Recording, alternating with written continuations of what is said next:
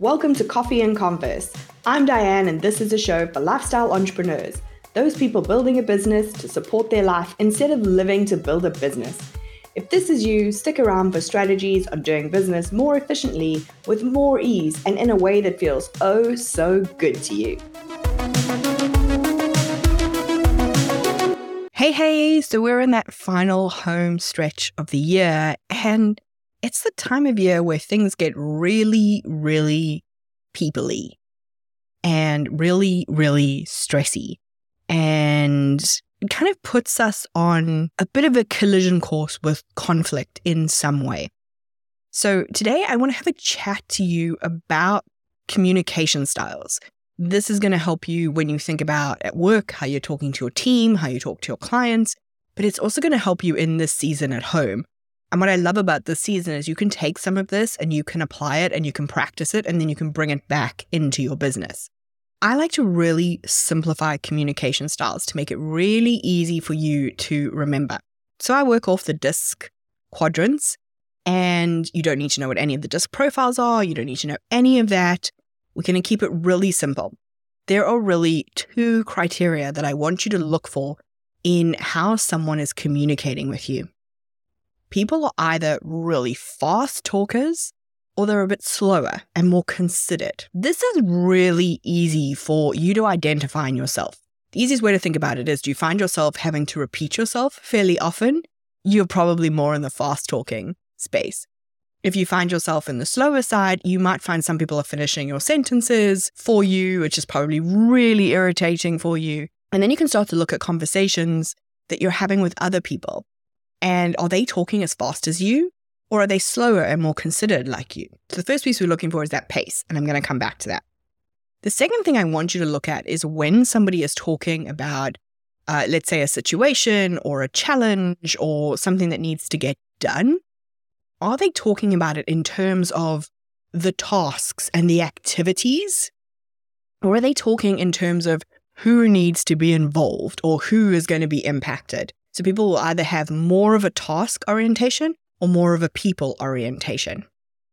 And again, you can think through a situation for yourself, think about something that you've got coming up, an event or a, like a social occasion. What are you thinking through? Are you thinking through, okay, I need to figure out what to wear. I need to like, what time do I need to leave? How am I going to get there? Or are you thinking like, oh, I wonder who's invited, or I must remember to tell so and so to come along. So what you're going to have is somebody who naturally talks fast and is more task orientated. You're going to have somebody who naturally talks fast and is more people orientated.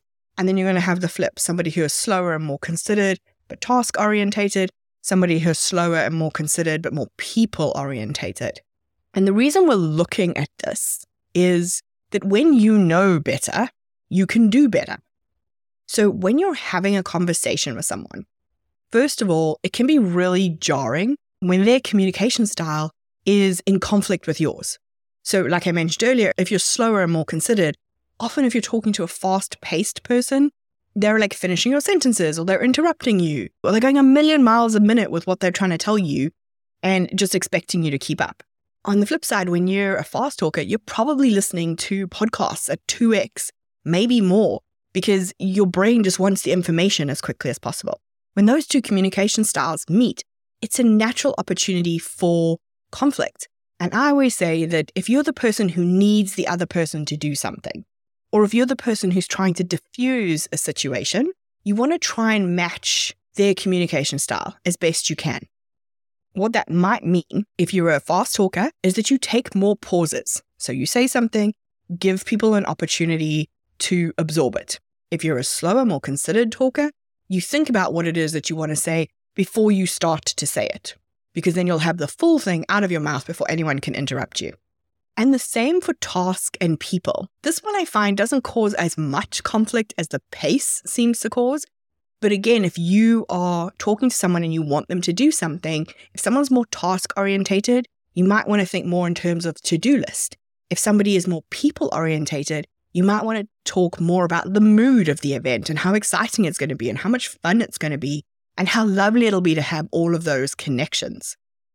How you sell something to someone with an opposite communication style is by adapting your style. And when I say sell something that works in business, or when you're selling to somebody, when you are trying to motivate your team, into a particular activity when you are trying to get your kid to do something, when you are trying to not have World War III at the dinner table with extended family.